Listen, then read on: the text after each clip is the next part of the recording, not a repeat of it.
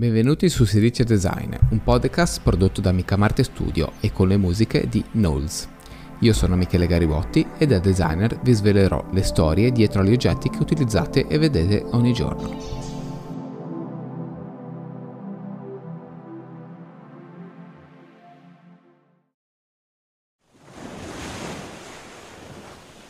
C'è un'isola flottante nell'Oceano Pacifico che è chiamata Pacific Trash Vortex o anche isola di plastica.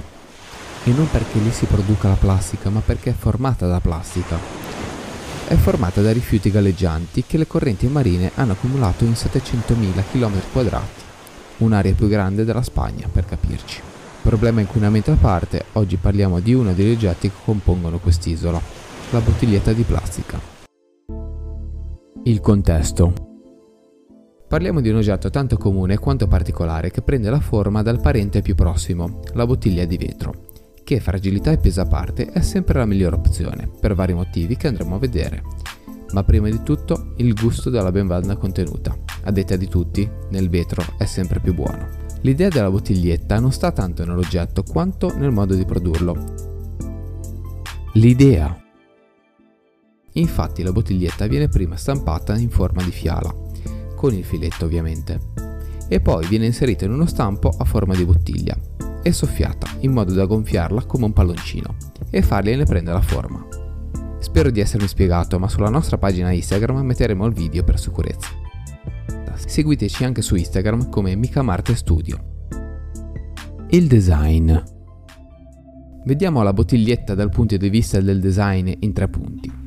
Numero 1. Il concept della produzione che abbiamo visto prima. Infatti questo metodo di produzione è innovativo e velocizza molto la produzione, dato che non richiede l'iniezione a caldo della plastica nello stampo.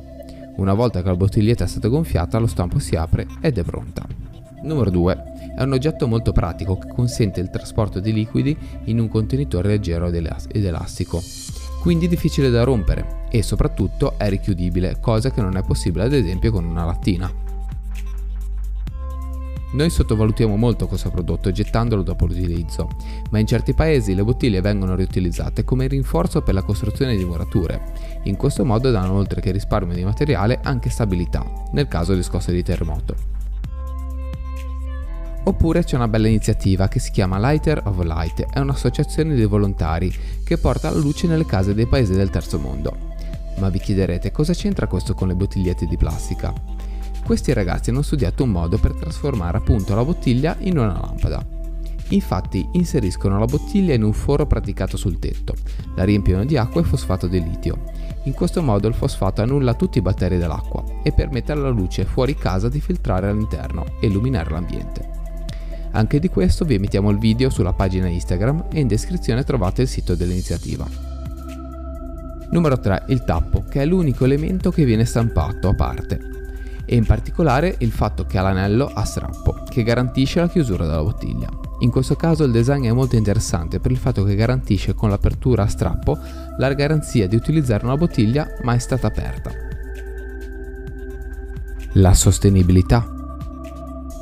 Per quanto riguarda la sostenibilità, innanzitutto ricordate sempre di schiacciare le bottiglie prima di gettarle, per ridurne l'ingombro e soprattutto di schiacciarle in senso verticale in modo che il macchinario per il riconoscimento dei materiali di riciclo la possa riconoscere come plastica.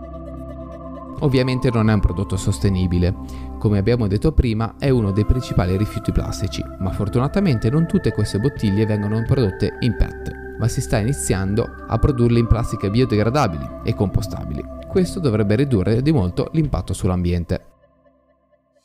Ma a questo proposito vi consiglio un altro concept di packaging che è stato sviluppato per sostituire le bottiglie di plastica. Si chiama Ho Ho e sono bolle d'acqua. Sì, avete capito bene, è una membrana trasparente composta da alghe naturali che viene riempita d'acqua e diventa grande come una pallina da ping pong. Può essere ingerita intera oppure può esserne succhiata la membrana biodegradabile. Ovviamente anche il video di questo concept ve lo lasciamo sulla pagina Instagram Mica Marte Studio e in descrizione trovate il link.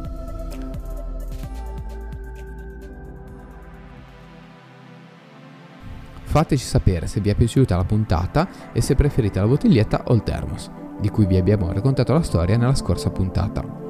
Aspettiamo i vostri commenti sulla pagina Instagram Mica Marte Studio. Io vi saluto, alla prossima puntata.